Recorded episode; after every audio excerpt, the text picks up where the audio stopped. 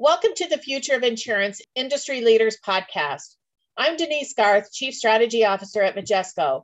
If you're interested in the latest industry trends and new technologies that are reshaping the future of insurance, you're in the right place.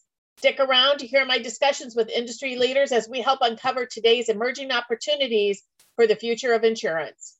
Welcome, everybody, to today's The Future of Insurance podcast series. I am really excited today to have Melissa Card from PwC join us today. And we're going to be talking about enterprise risk management, something that is near and dear to the entire industry's heart and for every insurance company, broker, and reinsurer. So, welcome, Melissa. Thank you so much for having me. So, Melissa, I'd like to start off and have everybody kind of hear a little bit about you and your background. So, give a little bit about a background on yourself and your role at PwC. Absolutely. I have over 20 years of experience in the insurance industry. I spent about five working for an insurer when I first started my career, and the last 17 or so with consulting. In PwC, I help lead our insurance risk and regulatory practice, where our main focus is to assist clients with regulatory compliance and enterprise risk management questions and issues that can be from establishing those corporate functions all the way through to helping operationalize those capabilities within their insurance businesses. Well, you know, when you and I talked ahead of time, managing risks is just a normal part of running any business, but it's really at the heart of the insurance business.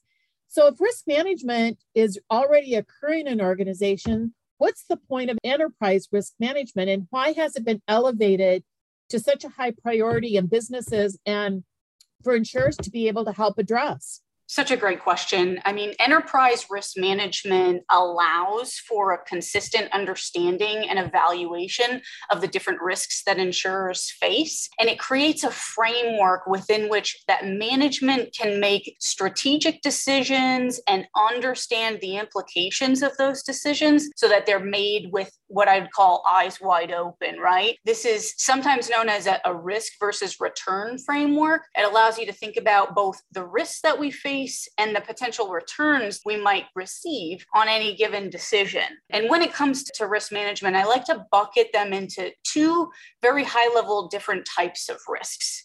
There's financial related risks that you manage. So, for instance, underwriting or insurance risk, which is basically what insurers do, is about what are the risks that we're going to put on the books or what geographies or markets are we going to enter? Or investment risk. This is another type of financial related risk where we're making decisions in our investment portfolio. These risks can be quantitatively modeled and evaluated, and decisions are made throughout the year based on previous results and those future looking models. There's another type of risk, which is what I would describe as the non financial related risks. This is compliance risk, execution risk, sometimes known as process risk, cyber or technology risk. These are the risks faced by how we operate the business of insurance. And they're evaluated in, in a much more qualitative way. And they're risks that you try to mitigate, meaning how do we limit the likelihood and impact of these risks materializing. So insurers are really good at managing those financial risks, and they've been very good at that for a long time. But regulators and rating agencies and consumers are getting much more savvy and starting to hold insurers accountable for how do they manage those non-financial risks better. That kind of ties right into another topic that has become kind of a it's the it word out there right now, ESG it's become top of mind for many reinsurers and companies that they work with. Could you just kind of talk through how is ESG defined? What are the opportunities that can be unlocked to entrust trust, help mitigate risk, and create new value by insurers for their customers? Absolutely. So ESG means environmental, social, and governance. And it's really about running a responsible and responsive business aligned to overall strategic goals. Most companies right now are in the strategic stage of defining what this means for them, trying to figure out what programs do I have that relate to ESG and develop an overall plan for what they might need. There's three main focus areas emerging for insurers though. So first is around the SEC reporting requirements Regulations are continuing to evolve, and we expect some effective dates likely by the end of 2022. But to be successful, insurers should be right now assessing how are we currently measuring greenhouse gas emissions and our exposure to climate change risk and developing a strategy for how to report on those. Second is developing a sustainability report. Insurers should consider what aspects of ESG are important to their stakeholders, determine how they want to message and what metrics to communicate. And within PwC's sustainability report analysis that we did of 52 insurers, we found that human capital management and charitable and community support are the two most common topics right now. And thirdly, is considerations around net zero and sustainable investing. So, net zero is fast becoming a priority area for many CEOs as more companies are setting targets to minimize those greenhouse gas emissions. So, establishing a strategic framework Coming out with an exact commitment and an implementation plan will be important for execution. And then companies should also be evaluating their investment strategy and investment portfolio from a sustainability lens. So let's bring it down a level and let's talk about three key risk areas that are elevated within insurance companies, particularly around their distribution and selling of products.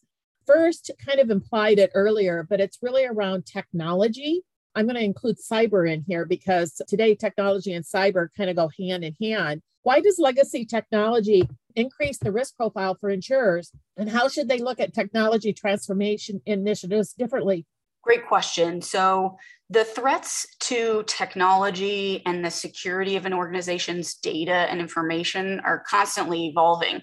So, the longer a system is out there, the more likely it may be to figure out its greatest vulnerabilities. As with actually all of the risk topics, insurers should be looking to do three things.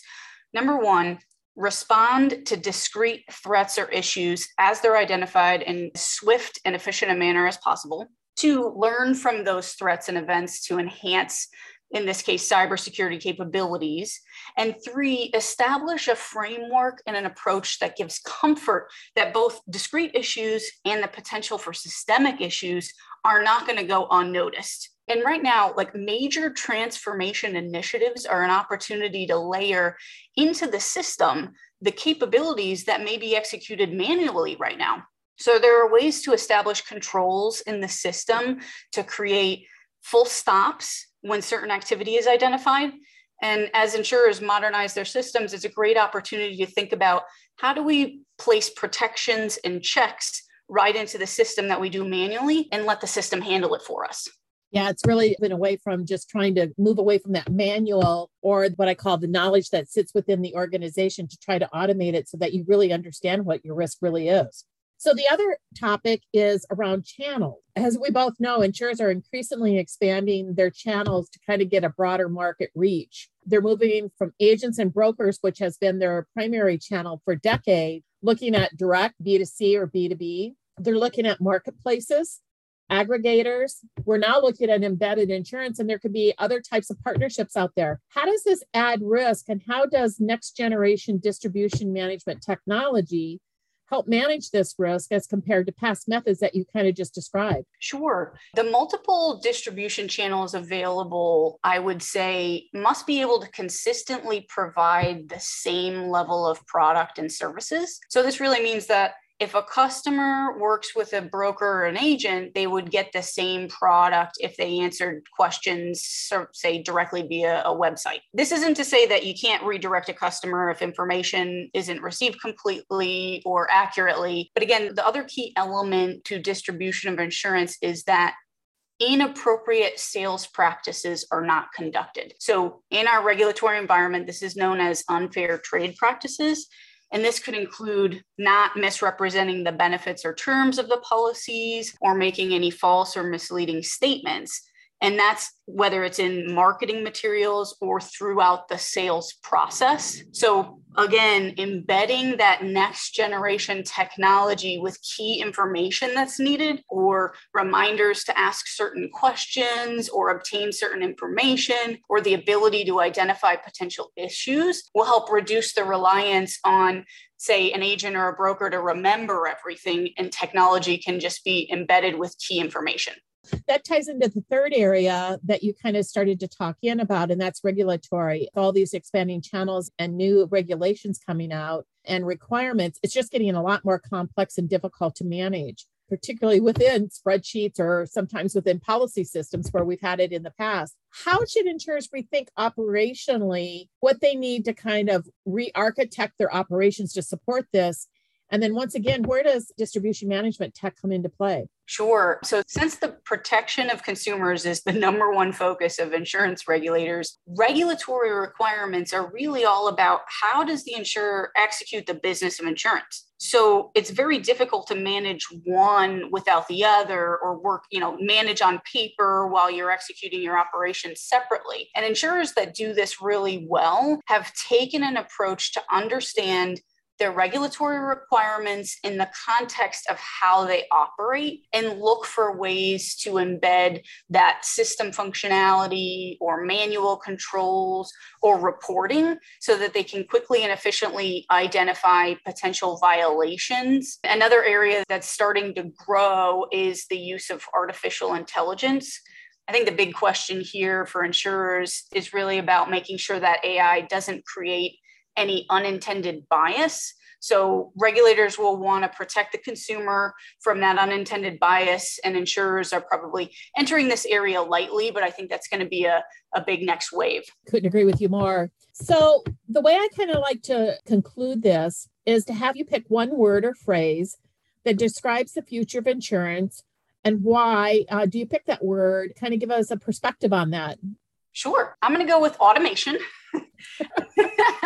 I think it's already being felt by customers. So you can get direct and seamless channels for acquiring insurance. You can file a claim really quickly and efficiently. But the internal operations of insurers, I think, still have a bit of a ways to go from an automation perspective. And as internal operations modernize, I think insurers should keep an eye toward embedding those capabilities that allow for consistent and confident automation in line with regulatory requirements, protection from cyber threats, and in line with their mission, vision, and expectations of management. Well, very cool. I know we're going to have a second podcast, Melissa, to kind of dive a little bit deeper into distribution channels and compliance. But this has been a great kind of perspective of everything that's happening in the industry from a risk management standpoint, a higher attention to it all the way up to the C level and the board level for insurance companies and their customers. So thanks. Great. Thank you for having me. That's a wrap for this week's episode of the Future of Insurance Industry Leaders podcast. Be sure to sign up for our email list and follow us on your favorite podcast app so you don't miss out on our next episode. I'm Denise Garth, wishing you a happy podcasting.